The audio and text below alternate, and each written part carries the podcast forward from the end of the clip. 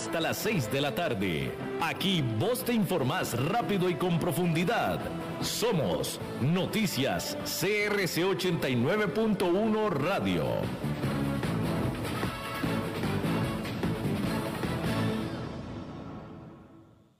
Disfruta de tu verano con las nuevas limonadas con vitaminas de Tropical. Podrás ayudar a tu sistema inmune con la ayuda de las vitaminas C, E y zinc.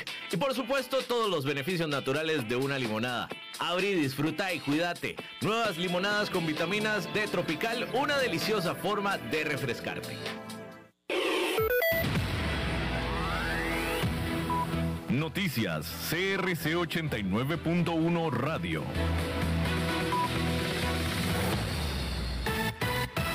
Cuatro de la tarde, 58 minutos, les saluda David Guerrero y estas son las noticias más relevantes de la hora en CRC 89.1 Radio.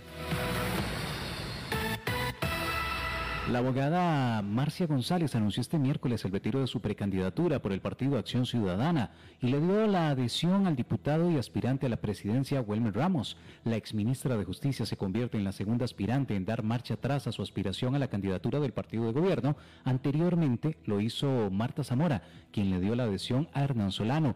González aseguró que comparte una agenda partidaria con Ramos y que seguirá impulsando los temas en los que venían trabajando. Por su parte, Ramos indicó que las propuestas fortalecerán la convocatoria de participación para la convención.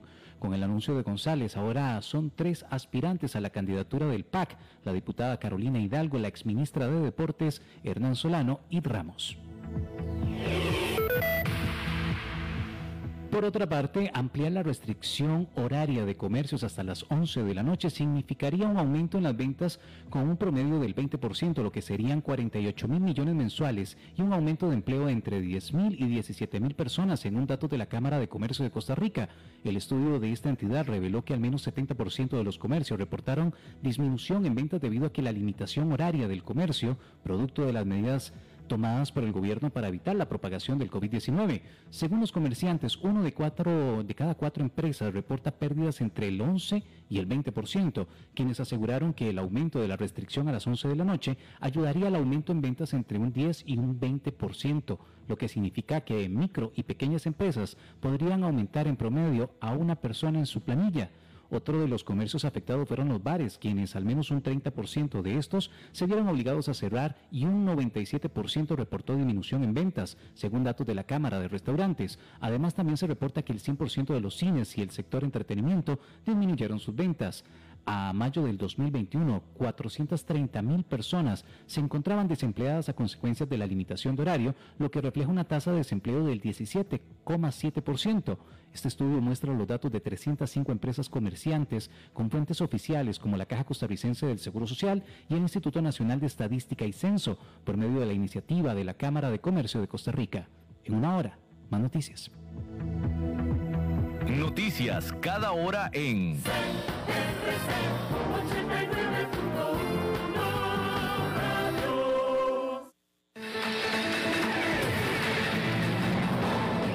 más noticias en nuestra web, crc891.com. Seguinos en Facebook, Instagram y Twitter como CRC891 Radio y en Telegram como Noticias CRC. Más noticias cada hora.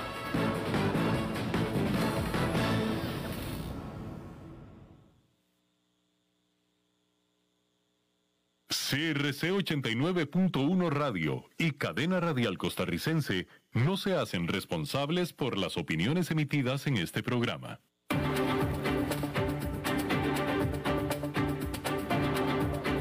Inicia a las 5 con Alberto Padilla. Un programa diseñado con el objetivo de llevarte diariamente un tema de actualidad, acompañado siempre de reconocidos editorialistas. De lunes a viernes a las 5 de la tarde por CRC 89.1 Radio. A las 5 con Alberto Padilla. Hola, ¿qué tal? Saludos, ¿cómo le va? Bienvenidos a esta emisión de A las 5 con su servidor Alberto Padilla. Muchísimas gracias por estarnos acompañando. Gracias por estar ahí. Le mando cálidos saludos desde la señal y las instalaciones de CRC 89.1 FM en San José, Costa Rica, desde donde estamos transmitiendo hasta el punto, en el tiempo y en el espacio en el que usted nos está escuchando porque estamos saliendo en diferentes vías, por ejemplo, en Facebook Live, en la página de este programa, a las 5 con Alberto Padilla, así como también estamos en podcast, en las diferentes plataformas para ello, las más importantes, Spotify, Apple Podcast, Google Podcast y otras 5 plataformas más. Aquí en Costa Rica este programa que sale en vivo en este momento a las 5 de la tarde, se repite todos los días a las 10 de la noche, aquí en CRC 89.1 FM. David Guerrero en esta ocasión tratando de controlar los incontrolables al otro lado de los cristales y la producción general de este programa desde Bogotá, Colombia, a cargo del señor Mauricio Sandoval. Bueno, vamos a empezar diciendo que la reunión de política monetaria de la Reserva Federal de Estados Unidos, que es el Banco Central, terminó cumpliendo con las expectativas en el sentido de que no hubo cambios en la política monetaria. Continúan las tasas de interés cercanas al 0% y el programa de compra de bonos del Banco Central, es decir, el programa del Banco Central de compra de bonos para estimular la economía permanece sin cambios, así es que no hay sorpresas por ese lado. Donde pues quizá no hubo sorpresa, o a lo mejor, bueno, sí la hubo definitivamente, pero porque se pasaron. Primero déjeme le comento que hay empresas que realmente no quieren, no quisieran, no desean que termine la pandemia, porque el COVID-19, entre muchas otras cosas, obligó a un rápido cambio hacia la digitalización. Y eso a su vez obligó a las grandes empresas de tecnología a registrar sus mejores crecimientos y ganancias de su historia, las cuales aún continúan al día de hoy. Amazon, Alphabet, que es la empresa matriz de Google, Microsoft, ambas tres acaban de anunciar que obtuvieron utilidades combinadas de $57 mil millones el segundo trimestre del año. Apple sola se embolsó $21.700 millones de utilidades, utilidades al bolsillo en un solo trimestre. Google ganó de utilidades en ese periodo $18.500 millones. Siguió siendo impulsado por la masiva demanda de publicidad en línea, al estar los consumidores aún pasando más tiempo comprando a través de sus teléfonos y computadoras portátiles. El negocio principal de publicidad de búsqueda de la compañía registró ingresos por $50.400 millones, que es un aumento del 69% con respecto al año anterior. Los ingresos por publicidad de la plataforma de videos YouTube aumentaron un 84% a $7 mil millones. Apple, mientras tanto, superó las expectativas de Wall Street cuando informó que las ventas de iPhone aumentaron un 50% anual a $39.600 millones. Eso es específicamente significativo, dado que el trimestre de abril a junio suele ser el más lento para Apple. La compañía también tuvo que lidiar con una escasez global de chips de computadora. De hecho, Apple se negó a dar un estimado para el actual tercer trimestre, justamente citando problemas en las cadenas de suministro para los iPhones y los iPads. Microsoft, por su parte, se vio reforzada por la cantidad de empresas que están construyendo la infraestructura para el trabajo remoto. Azure, que es el negocio de la nube de Microsoft, registró un crecimiento de ingresos del 51%. La empresa dijo que el uso de su plataforma de comunicación Teams nunca ha sido tan alto, con casi 250 millones de usuarios activos mensuales. Algunos análisis indican que hoy en día el 40% del trabajo desde una computadora personal se hace en la nube y se espera alcance el 55% para el próximo año, lo que significa necesariamente buenas noticias para Microsoft. Pero no todo es miel sobre hojuelas. Los reguladores de todo el mundo están ejerciendo más presión sobre las principales empresas de tecnología. Sin embargo, hasta ahora, esto no ha afectado a sus negocios, pero podría hacerlo en el futuro y fuertemente. Bueno, esta noticia sí es sorpresiva porque hay que decir que la variante Delta del COVID-19 continúa generando incertidumbre sobre la trayectoria de la pandemia. Y en Estados Unidos y en Europa, los casos de coronavirus están en aumento. Ahora sí que en vías de desarrollo. Pero si las ventas de cubrebocas son un indicador, muchas personas están más bien poniendo al coronavirus en el espejo retrovisor. En su reporte de resultados esta semana, la gigante 3M reveló una caída en sus ventas de cubrebocas desechables del tipo N95 y que por tanto comenzará a recortar la producción. La compañía cree que la demanda alcanzó su punto máximo en los primeros 3 meses del año, en parte gracias al almacenamiento de los gobiernos y de los hospitales. 3M, sin embargo, aclaró que está preparada para aumentar rápidamente la producción en respuesta a las necesidades relacionadas con COVID-19 o emergencias futuras cuando sea necesario. Lo que 3M no espera que disminuya es la inflación, al menos no este año. La compañía dijo que durante el trimestre pasado, los aumentos de los costos recortaron 17 centavos de dólar de las ganancias por cada acción. La empresa anotó que este viento en contra fue mayor de lo pronosticado, ya que experimentamos aumentos de costos generales para productos químicos, resinas, fabricación subcontratada y logística a medida que avanzaba el trimestre. 3M ahora predice un golpe de inflación para todo el año de 65 a 80 centavos de dólar por cada acción en el mercado. Bueno, y Facebook, por su parte, podrá ser impopular en algunos sectores, pero definitivamente sigue siendo un éxito entre los anunciantes y los inversionistas. El gigante de las redes sociales, que también es propietario de Instagram y WhatsApp, publicó este miércoles sus resultados trimestrales y, una vez más, fueron estelares. Facebook reportó un aumento de ingresos del 98%, de los cuales son generados por anuncios, discúlpeme, el 98% de los ingresos de Facebook, el 98% vienen por los anuncios, ¿sí? Y bueno, estos ascendieron a $28 mil millones para un aumento de casi 60% en comparación con el mismo periodo de hace un año. Mientras tanto, los ingresos netos se duplicaron a casi $10 mil millones.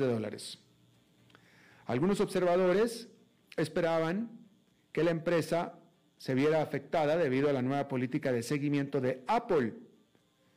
Los usuarios de iPhone ahora tienen que dar permiso a Facebook para rastrearlos en diferentes aplicaciones, lo que dificulta la adaptación de los anuncios. Sin embargo, los efectos reales de eso no serán evidentes hasta sus próximos resultados a finales de octubre. Y solo entonces se aclararán las consecuencias de la decisión de Apple. Bueno, ninguna empresa está más entrelazada con el auge de los inversionistas minoristas o aficionados que Robinhood, que es esta plataforma de corretaje. Oportunamente, cuando la compañía cotizó y asignó acciones para su oferta pública inicial de este miércoles, antes de su primer día de cotización en el mercado Nasdaq el jueves, hasta un 35% se vendió directamente a los 18 millones de clientes de Robinhood a través de su aplicación. La compañía asegura que la mitad de todas las cuentas de corretaje abiertas en Estados Unidos desde el 2016 han sido en su plataforma. Este crecimiento sobrealimentado ayuda a explicar por qué la empresa busca ser valorada en unos atractivos $35 mil millones. Pero los accionistas también deben de tener en cuenta los riesgos de tener algo que ver con Robinhood, porque los reguladores están sumamente molestos por la manera en que Robinhood creó el ambiente de compraventa de acciones en su aplicación para simular ser un videojuego, particularmente desde el frenesí que hizo explotar las acciones de GameStop en enero y que las autoridades acusan a la empresa por haberla incitado. Y además, el 80% de los ingresos de Robinhood provienen de un controvertido acuerdo de participación en las ganancias con los intermediarios del mercado que el Congreso de Estados Unidos parece dispuesto a restringir. Así que cualquier comprador de las acciones de Robinhood deberá de tener mucho, pero mucho cuidado. Bien, en otra información, déjeme le informo que, vamos a ver qué le voy a decir por aquí, qué tengo yo aquí para usted. Déjeme le digo que los líderes de Corea del Norte y también de Corea del Sur están considerando ya una cumbre en un intento por restaurar las relaciones que han estado bastante pues rotas, literalmente, entre los dos gobiernos, de esto de acuerdo a lo que reporta la agencia Reuters. Todavía no se ha hablado de una fecha para este reencuentro, pero ayer le informamos aquí que Moon Jae-in de Corea del Sur y Kim Jong-un de Corea del Norte ya restablecieron la línea telefónica exclusiva para los dos gobiernos que Corea del Norte había cortado el año pasado. El secretario de Estado de los Estados Unidos, que es el canciller Anthony Blinken, voló a la India para reunirse con un representante del Dalai Lama, que es la más alta figura espiritual del budismo tibetano. Esta decisión, con toda seguridad, va a causar el enojo de China, quien considera al Dalai Lama como un separatista antichino. Después de eso, Anthony Blinken se reunirá con Narendra Modi, que es el primer ministro de la India, para hablar sobre cómo ayudar en la lucha contra el COVID-19, sobre todo en la forma de vacunas, y otros asuntos bilaterales más.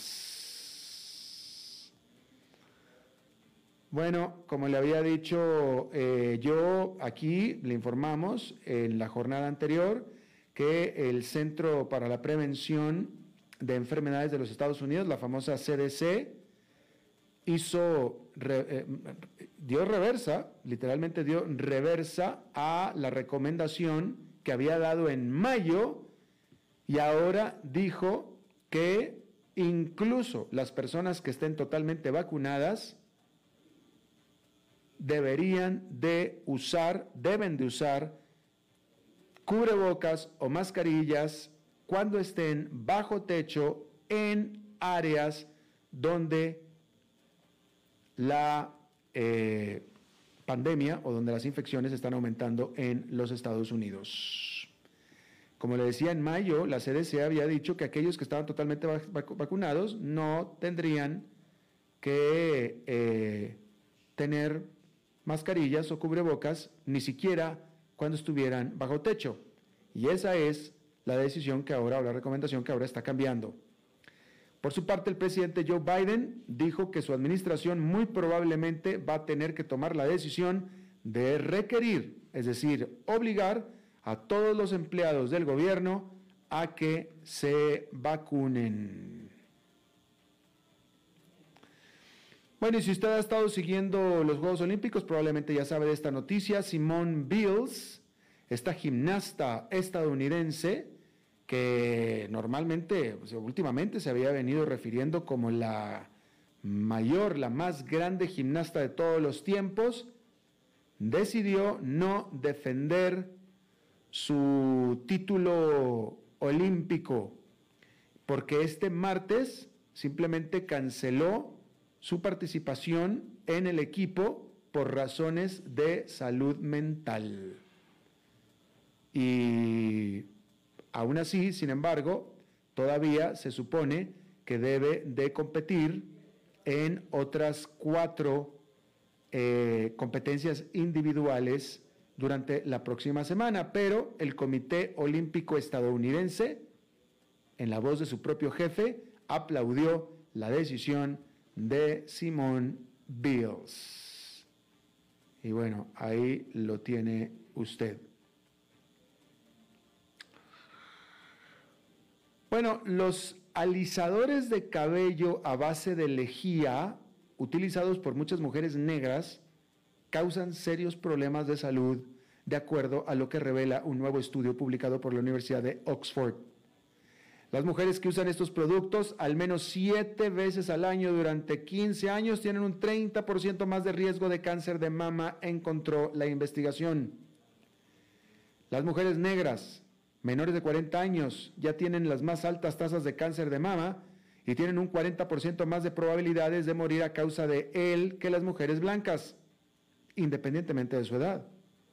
Según los informes, uno de cada 12 productos de belleza comercializados para mujeres afrodescendientes las expone a ingredientes peligrosos como lejía y formaldehído, sin advertencias específicas en las etiquetas, que es justo lo que los defensores de la salud quieren cambiar.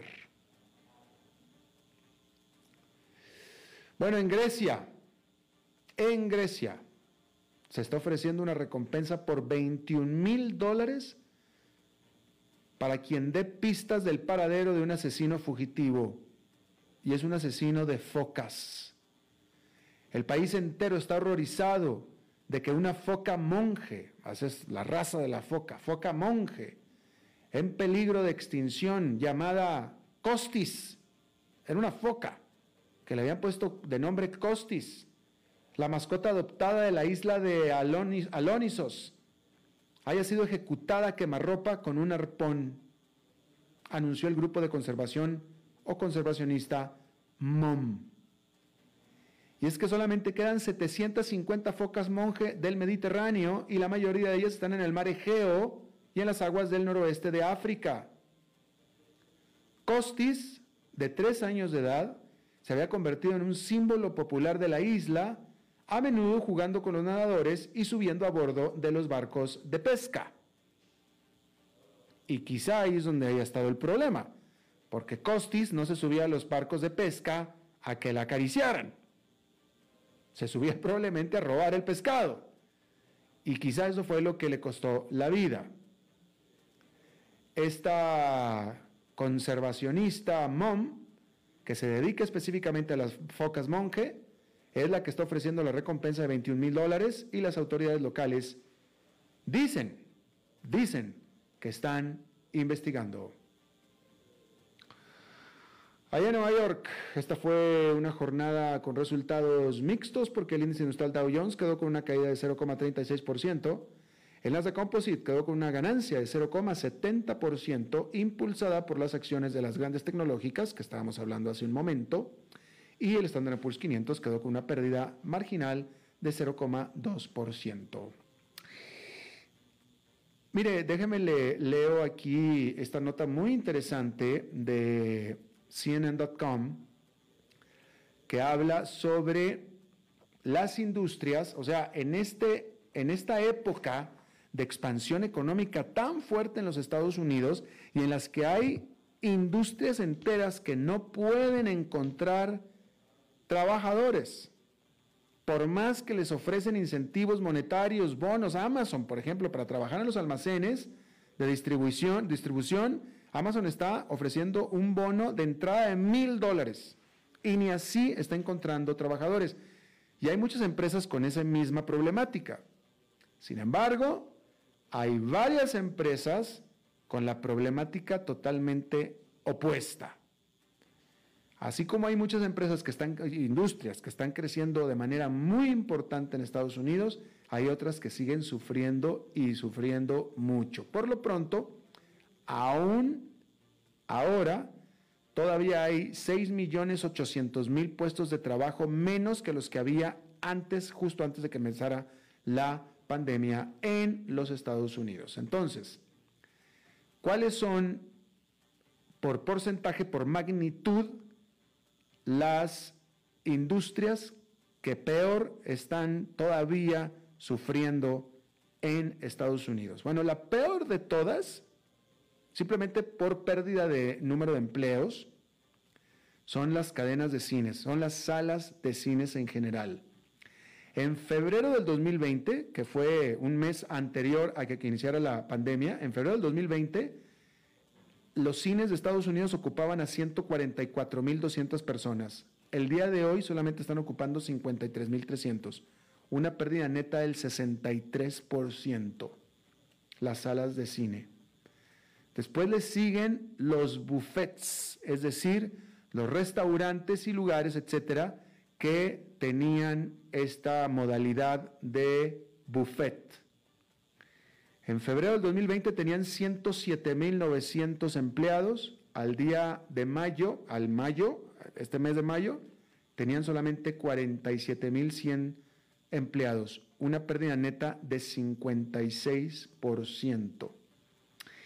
Y esta otra muy notable, los servicios de transportación, que en Estados Unidos le dicen las limusinas, pero que en cualquiera de nuestros países son servicios de transportación, servicio de transportación a aeropuerto, cuando usted requiere una camioneta para que lo lleve usted y a su equipo al aeropuerto o a algún lugar de trabajo, autobuses, buses para transportar personal, por ejemplo, ¿sí?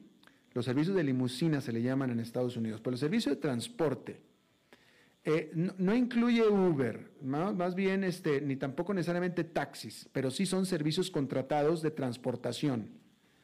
¿Sí? Estos tienen una pérdida neta de 51% entre febrero del 2020 y mayo de este año. Ahí lo tiene. Y bueno, después siguen los teatros y compañías de danza, los teatros, con una pérdida neta de empleos del 49%. Y por último, también con 49%, las librerías, las tiendas de libros, Y ahí lo tiene usted. Y no sé en qué número, porque no lo dice la nota, pero evidentemente la industria del turismo, hoteles, cruceros, etcétera, pues no están tan mal, o cuando menos no están peor que estas primeras 5. Ahí lo tiene usted. Bien. Vamos a hacer una pausa y regresamos con nuestra entrevista de hoy.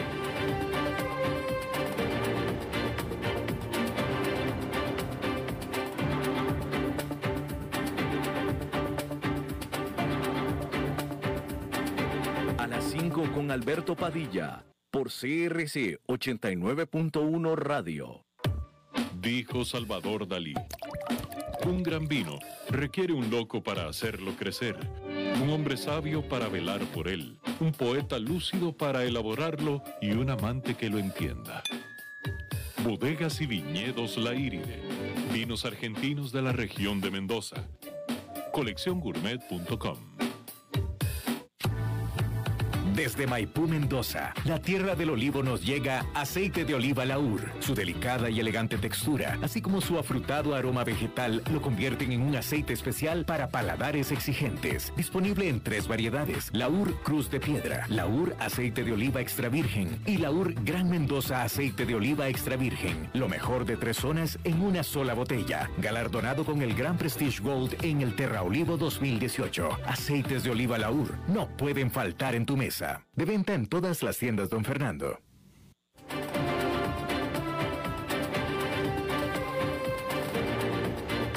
Seguimos escuchando a las 5 con Alberto Padilla. Bueno, muchísimas gracias por estar con nosotros, por continuar con nosotros. Vamos a hablar de este tema muy, muy interesante. Estábamos hablando acerca de las ganancias extremas, en este caso de Microsoft, por toda la cantidad de trabajo y etcétera que se ha volcado a la nube, ¿no? Que ha sido Excelentes noticias para Microsoft. Bueno,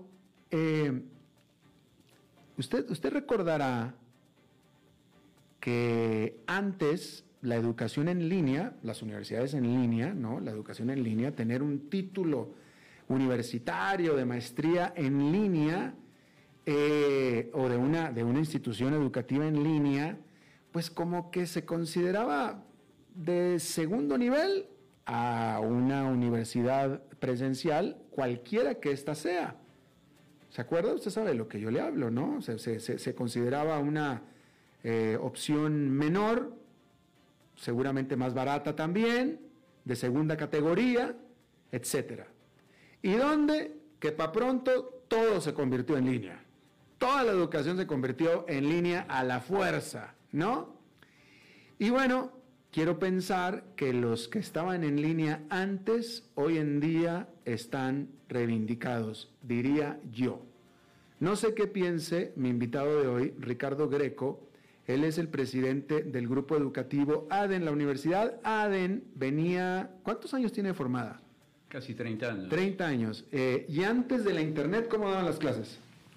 Lo nuestro era todo presencial y hasta el año 2010 que arrancamos con el desarrollo de programas online y en principio nos iba más o menos y fue con mucho esfuerzo que desarrollamos muchos programas, pero era una unidad de negocios del grupo educativo un tanto relegada y era un porcentaje minoritario. Sí.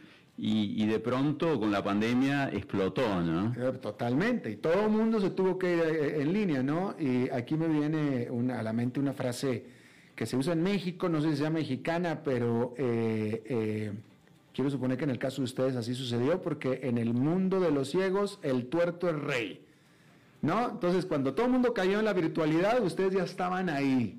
Sí, sí. En realidad llevábamos 11 años o 10 años de experiencia en este mundo y desarrollando una plataforma sofisticada y creo que ya con un nivel de seniority, de maduración en todo lo que es e-learning muy interesante, ¿no? Y de pronto nos sorprendió la pandemia y nos encontró muy bien parados, ¿no? Definitivamente, pero por el lado negativo... que es pregunta, no es afirmación, pero por el lado negativo sería que ahora tiene mucho más competencia que antes, ¿ah? Sí. Todo el mundo está en línea. Y lo cierto es que creo que ADEN pegó primero, ¿verdad? Y tomó un lugar de liderazgo en educación ejecutiva online que en forma muy prematura, muy temprana, ¿verdad? Esto, y coincido con la afirmación tuya inicial, que la formación online era vista en forma peyorativa, era mal vista, y de pronto la pandemia vino a validar y a darle un lugar interesante a todo lo que es online, ¿verdad? Y hoy por hoy tiene un lugar central en la formación universitaria, en la formación secundaria y también en la en la parte corporativa, ¿no? ¿Tú consideras o conoces si las universidades e instituciones educativas tradicionalmente presenciales que tuvieron que irse en línea están ahora más dispuestas a permanecer en línea? ¿Encontraron las bondades o están más bien ansiosas por regresar otra vez a presencial, urgidas? La gran mayoría de las universidades que yo conozco y con las que tengo contacto en toda América Latina añoran la presencialidad y no ven la hora de regresar a las aulas face to face, ¿no? De todos modos, hay excepciones en esto, donde han tomado el e-learning como un rol central dentro de lo que es el aprendizaje, ¿no? Acá hay que distinguir lo que es sincrónico de lo asincrónico, porque en general, ¿qué es lo que ha pasado en este periodo? Todas aquellas universidades o escuelas de negocios que brindaban formación presencial, de pronto se tuvieron que volcar al online. Pero ¿qué es lo que hacían? Era simplemente dictar las clases por Zoom o por medios semejantes, ¿verdad? Pero era con la misma metodología de lo presencial, o sea, eran... clases presenciales transmitidas online. Exacto, prende la cámara y listo. En cambio, lo que hace ADEN y lo que hacen todas aquellas instituciones de avanzada en el ámbito del e-learning es todo asincrónico, ¿verdad? Utilizando plataformas muy complejas, con multiplicidad de aplicaciones, con mucho de experiencial, de vivencial, de lúdico, con gamificación, con muchos recursos que hacen a la atracción de la gente. O sea, el gran tema es que la gente en general, el público, tiende a confundir la formación en línea sincrónica, o sea, en el instante, con aquella que uno la puede tomar cuando quiere, como quiere, del modo que quiere, y tiene infinitas ventajas, ¿verdad? Todo esto que te voy a pedir que exploremos un poquito más de eso, pero ¿eso ya lo tenía ADEN desde antes o ha venido con se vino con lo de la pandemia? No, nosotros desde el 2010 venimos desarrollando una plataforma con aplicaciones, todo un contexto muy sofisticado para el aprendizaje en el ámbito de los negocios, ¿no? O sea, y hemos seguido en esa misma línea y circunstancialmente hacemos actividades sincrónicas, ¿no? Pero lo nuestro es bastante más sofisticado que lo que hoy hacen las universidades, ¿no? No es una clase por Zoom. No. Evidentemente el e-learning utiliza herramientas, por ejemplo, de personalización que se adaptan a cada alumno en particular, utilizando herramientas de inteligencia artificial, de analítica de datos, de realidad virtual, adaptando los contenidos a cada alumno en particular, a su modo de aprender, a sus tiempos de aprendizaje. Y esto es impensable en los métodos tradicionales, ¿no? Pero sin embargo en ADEN hay un profesor en línea. Está la posibilidad de consultar a un profesor en línea. Lo que tenemos son profesores, además tutores, que van apoyando y van siguiendo la evolución de los alumnos, pero no es que te dictan las clases simultáneamente, ¿verdad? Sincrónicamente. Ya. Ahora, una limitante importante que tiene la educación en línea es la disponibilidad de una computadora y de una conexión a Internet. En ese sentido es bastante discriminativa, es decir, una persona promedio en América Latina tiene mucho más acceso y posibilidades de ir a un salón de clase que tener acceso a una computadora e Internet. Alberto, ¿quién no tiene un smartphone? ¿Quién no tiene un teléfono inteligente donde pueda acceder a clases en línea? Con un smartphone puede uno tomar... Podés hacer una licenciatura, podés hacer una maestría en tu teléfono. En los tiempos que quieras, vos vas graduando de acuerdo a tu disponibilidad cuando quieras. No te hace falta una computadora, ¿verdad? Qué interesante, Ricardo, porque justamente el gran problema que expuso la pandemia en nuestra América Latina fue que el grueso de los estudiantes latinoamericanos, incluso en países como Costa Rica, que es un país de ingreso medio, sí, con sistema educativo importante, etcétera, no tenían acceso, vaya, las escuelas del sistema no estaban preparadas para clases en línea. Entonces, en realidad, lo que viene a suceder, y que tú lo sabes muy bien, es que solamente aquellos estudiantes típicamente inscritos en las escuelas, en colegios, en universidades privadas, eran los que tenían alguna forma de capacidad de educación en línea proveída por la propia escuela, porque el resto de los sistemas públicos, etcétera, no estaban preparados, se tuvieron que ir a su casa, todos a su casa, y por más que tuvieran teléfono celular y todo, no estuvieron estudiando. Sí, pero el hecho perdieron de que, el año escolar. ¿Sí? Totalmente, tú lo sabes muy bien, pero el hecho de que un sistema como el de ustedes pueda accesarse por un teléfono celular, si eso hubiera existido, si eso hubiera existido en el resto de los sistemas de América Latina, o sea, estás hablando de una cosa revolucionaria. Y tal cual. Totalmente. O sea, eso sí, se hubiera eliminado el problema que ahí está.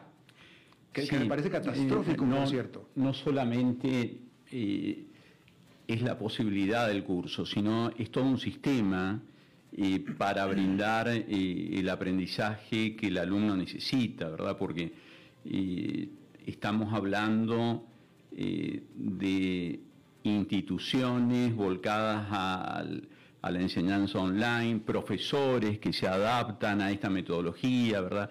Porque los profesores tradicionales de las instituciones universitarias estuvieron muy lejos de adaptarse rápidamente a esto, y es más, fueron los primeros críticos de la enseñanza online, ¿verdad? Porque además acá hay intereses creados, ¿verdad? Porque lo que se cobra por un programa online es relativamente mucho más económico que un programa presencial, ¿verdad? Exacto. Y por ende también los honorarios de los profesores también son más reducidos. Uh-huh.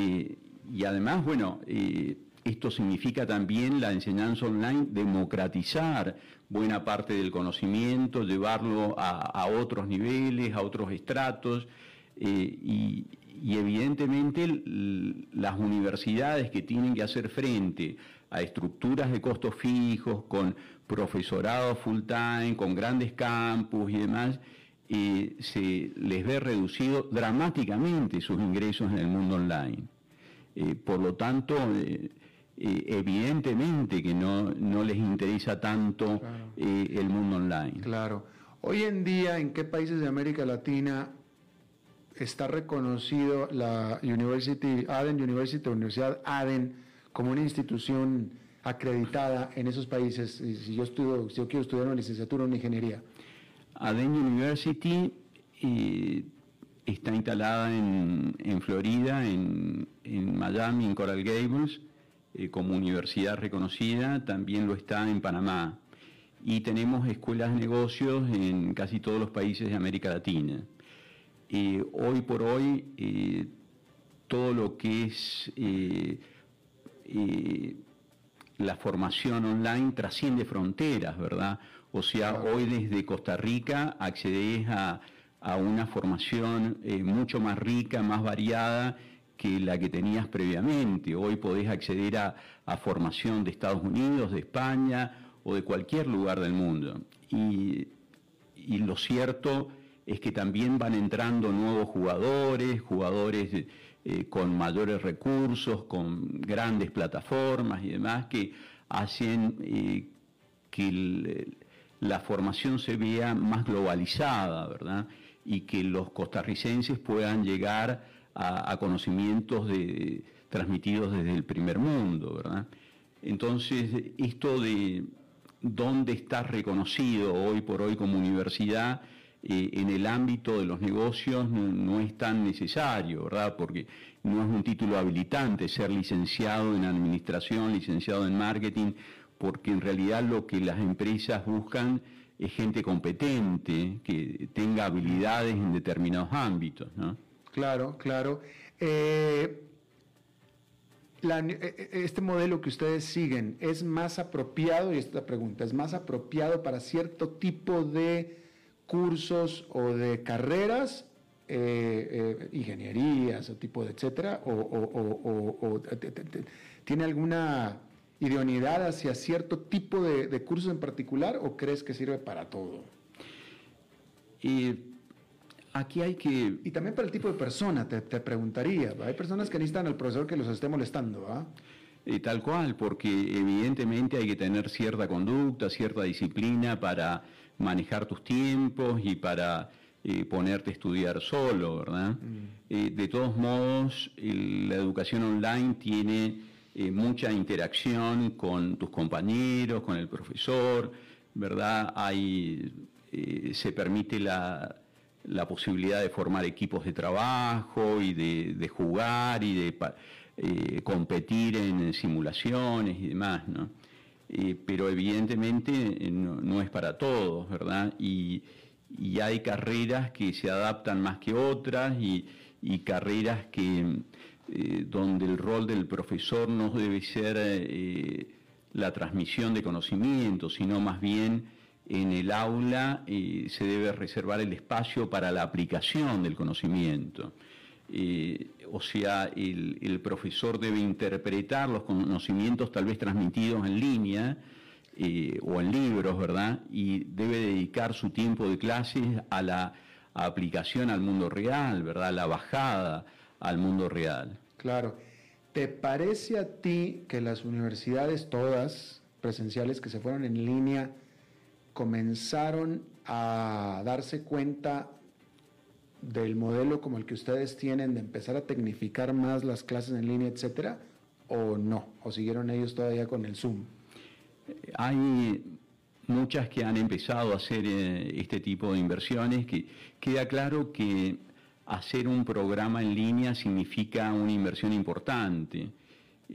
Por ejemplo, en recursos audiovisuales, ADEN cuenta con varios estudios de grabación, por ejemplo, y todo esto es tecnología y bueno, lamentablemente, o quiera ser o no, ADEN ya es más una empresa más tecnológica que académica, ¿verdad? Porque la cantidad de tecnología que uno debe manejar para llevar adelante estos programas es inimaginable, ¿no? Claro. Cuéntanos un par nada más rápidamente de casos de éxito de graduados de ADEN. ¿Dónde están ahora? ¿Qué están haciendo? Mira, tenemos casi 30 años de vida y en estos 30 años tenemos muchísimos casos de egresados que han tenido emprendimientos exitosos, ¿no?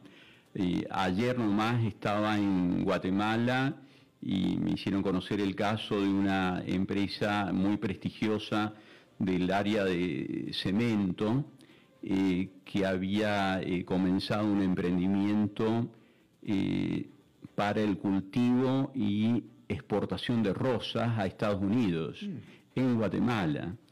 Y esto surgió de una tesis, un trabajo final en el ámbito de ADEN de un MBA, ¿no?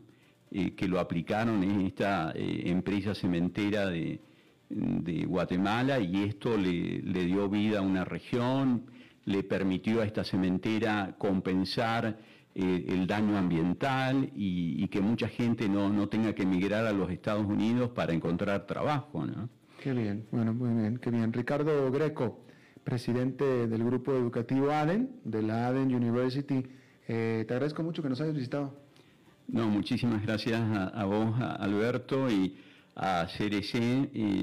Realmente es un orgullo haber estado con ustedes y hasta siempre. Gracias, muy amable. Vamos a hacer una pausa y regresamos con más.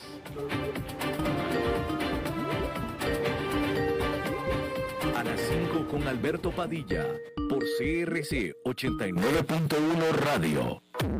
Dijo Salvador Dalí: un gran vino requiere un loco para hacerlo crecer, un hombre sabio para velar por él, un poeta lúcido para elaborarlo y un amante que lo entienda.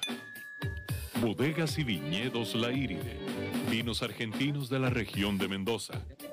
Colecciongourmet.com.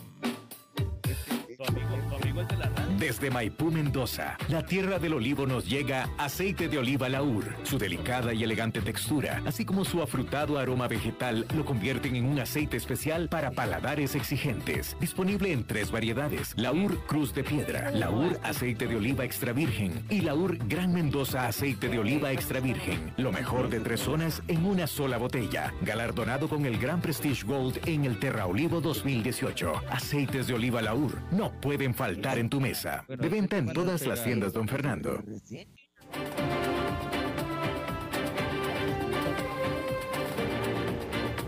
Seguimos escuchando a las 5 con Alberto Padilla. Bueno, muchísimas gracias por continuar con nosotros. Es miércoles y los miércoles es el día que nos enlazamos con nuestra estación hermana y con nuestra buena amiga. Hola. Maritza, acabo de escuchar mi nombre. No diga que es la novia porque... Alberto Padilla. Maritza. Alberto, me estás soñando, mi amor. Sí, a ti y a los otros dos también. Aquí está tu rival, Roger Flores. Híjole. ¿Ese es mi rival? Bueno, entre tantos, porque soy una mujer cotizada. Oye, cotizada, esta es la primera vez que estás con nosotros, cotizada. Sí, mi amor, fíjate que de repente te pierdo, no te me vayas, ahí como que se me va el audio. No, aquí estoy yo. Ya. Y mira, yo estoy preocupada por vos. ¿Por mí? Ay, sí, ¿cómo has estado? Tengo rato de no saber de vos. Yo muy bien, pero no, pues que tú eres la desaparecida, te extrañamos. Ay, claro, mi amor, tan bello, tan divino. Albertito, te traigo noticia. A ver. Te traigo noticia, y esto es lo que está pasando. Vos sabés que a mí me encanta ir a la vanguardia de lo que está pasando around the world. Okay. Ajá. Fíjate que, ay, mi amor, ya no saben qué inventar. Bueno, tal vez esto a vos te interese. Vos, ¿qué tal sos con los profilácticos? Pero te gusta usar condón. ¿Qué tal sos? Sos hábil con los profilácticos. No, pero pídese. Pero bueno, hay gustos. Ay, es una pregunta. ¿A vos te gusta usar figuritas? No, pero no. Sí, porque como método de seguridad y de higiene, sí, así hay que usarlo, sí. ¿Verdad que sí? Por supuesto. Claro, porque no solo un embarazo no deseado, sino algún tipo de enfermedad. Claro. Pero fíjate, mi amor, que con esta industria del sexo, mi amor, esto avanza a pasos de gigante. Adivina qué es lo nuevo, lo que viene saliendo del horno, lo que se viene gestando. ¿Del horno? Lo que viene saliendo del horno. Del horno. No, del horno. Ah, del horno, ok, sí. Del horno. Mi amor, ya están aquí. A disposición, llegaron, están a la venta. ¿Qué? Los nuevos condones de dedos. O sea, un condón para el dedo, o sea, un guante. No, mi amor, no, mi amor. Deme la locura. Para el cajero automático. No, mi amor, deme la locura. Lánzale una tomate a Alfaro, por favor. Oye, deme la locura. Ya me vacunaron. Venden condón, no es un guante. Vienen por separado, como Barbie y sus, deme, condones de dedo. Entonces vos compras los que ocupes. O sea, de dedos para dedos de la mano. De dedos para dedos de la mano. Para dedos de la mano. ¿Qué decís, mi amor? Para dedos de la mano. Sí, mi vida. Entonces esto es para la prevención del VIH. Es un guante quirúrgico. No, mi amor, vienen separados, cada dedito tiene su propio condón. ¿Y para qué? Pues mejor eso es un guante quirúrgico y listo. Ay, pero, ay no, mi amor, si usted solo quiere usar el índice, bueno, el que usted quiera, entonces uno se pone un condón, entonces ve qué vacilón. Paso uno dice, que revise la cantidad que usted necesite, porque bueno, habrá gente que solo quiere un dedito, tal vez o más, o no sé. Si ya usted quiere las cinco unidades, adivina cuánto te cuesta. ¿Cuánto te sale? No sé. $890. ¡Dólares! Mi amor, dólares. Pues si en la farmacia te regalan los guantes quirúrgicos. O serán pesos mexicanos, porque el signo es igual, ¿verdad? El signo es igual, sí. Ah, ¿y cuánto será? Bueno, no, es de 890 pesos. Sí, no, 890 pesos. ¿Cuántos son? A ver, ahorita te voy a decir, déjame. Sí, yo creo que sí son pesos mexicanos. Sí, deben ser. Pero, sí, ¿verdad? Son $44. Tomamos es mucho, son $44. Ah, sí, mi amor, estos son pesos mexicanos.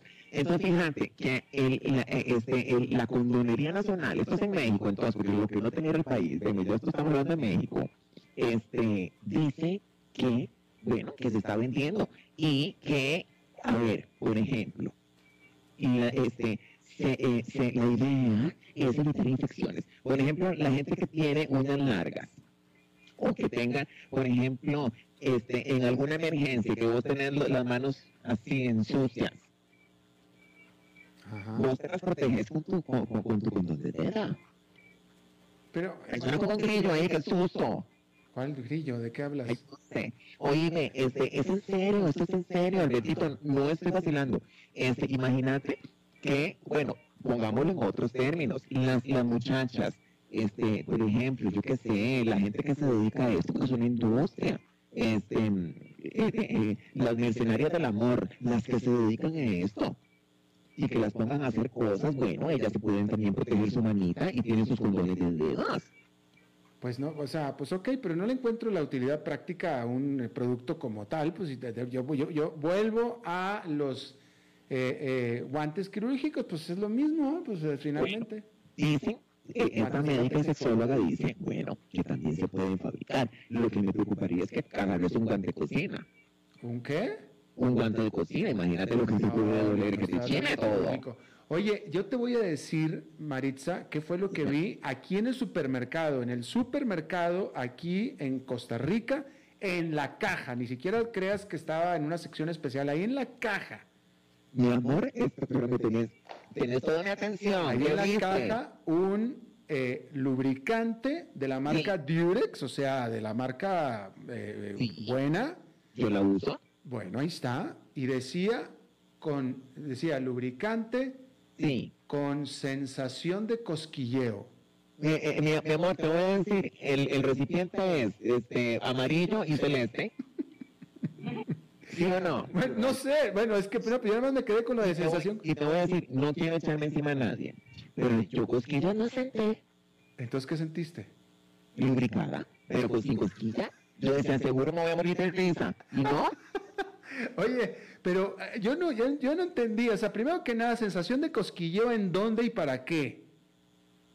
Bueno, esto se lo puso en las axilas. No, ay, Alberto, no me has vuelto a hablar de las axilas. En la lengua. No me has vuelto a hablar de las axilas. No te, oye, no, pues es que con aquella pregunta tan comprometedora que me hiciste. Eso sí, para la gente que no sabe, fíjate que en una de las tres primeras, nuestros primeros encuentros, así, recién conocidos. No, el encuentro fue así. Hola, ¿qué tal? Me llamo Maritza. ¿Te han alguna vez besado en las axilas? Bueno, yo le dije chupado. Chupado, exactamente, eso dijiste, chupado. Hola, soy Maritza. ¿Alguna vez te han chupado las axilas? Y yo me levanté el brazo porque dije, aquí mismo me las van a chupar. Pero dijiste que esa sensación no la cambiabas por nada. Eso dije yo. No. Dijo que estaba anuente. Bueno, yo no, mejor no te comprometo, no voy a decir mis intimidades tuyas, pero que te gustó, te gustó. Alberto, mi amor, ese lubricante, ya hablando en serio, yo sí lo he visto, y dice cosquillas, pero yo no sé si es que uno huele, en qué sentido, exacto, o sea, le pones cosquillas a ¿te lo untas en el estómago y te atacas de la risa o qué?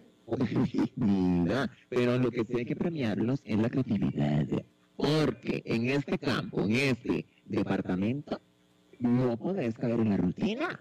¿Vos qué haces para innovar, por ejemplo? Para innovar, cambiar de pareja. Ay, mi amor, Alberto.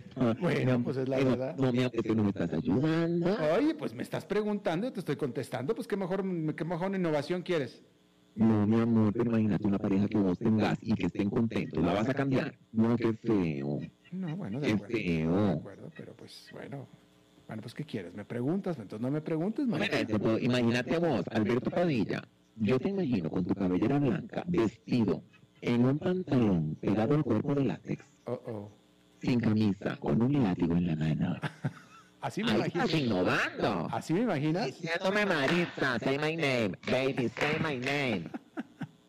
¿Así me imaginas, Maritza? Ay, mi amor, claro, porque no, pues nada. Ok, algún día a lo mejor voy a venir así aquí a la radio para que vos digas con el micrófono en la mano. Vamos a dar. Oye. No. No, ya para que Maritza. Vamos a hablar de economía. Vamos. Ya para que Maritza se trabe, es que lo que viene es una bomba atómica. Maritza, ya se te acabó el saldo. Ay, pero bueno, Albertito, después podemos probar ese asunto de los botones de dedo, el dedito. ¿Qué te parece? Pues sigo entender la utilidad práctica viendo los guantes quirúrgicos que te los regalan en la farmacia, pero ok, está bien. Porque un guante, mi vida, pero un guante más, el más grueso, el condón. El quirúrgico no, el quirúrgico no. ¿Ya lo has probado? El quirúrgico no. Bueno, eso es así. Mi amor, te mando un beso. Gracias. Cuídate mucho, hay que protegerse de todo. Chiquillos, cuídense, eso sí, hay que forrarse. Mi chiquito, que Dios te bendiga. Gracias, ya me saliste religiosa también. Qué bueno, Maritza, gracias. Mi vida, Dios, a mí me dicen la religiosa. ¿Y la Virgen? Porque en cada hago milagros. ¿Y la Virgen? Maritza. Ay, no, la Virgen, no metas a eso a la Virgen, no lo metas. No, decía, no, preguntaba que si la conocías, pero bueno, ok, Maritza, gracias. Mi amor, te amo, te mando un beso. Igualmente, gracias. Bien, eso es todo lo que tenemos por esta emisión de A las 5 con servidor Alberto Padilla. Muchísimas gracias por habernos acompañado. Espero que terminen su día en buena nota, en buen tono, y nosotros nos reencontramos en 23 horas, que la pasen muy bien.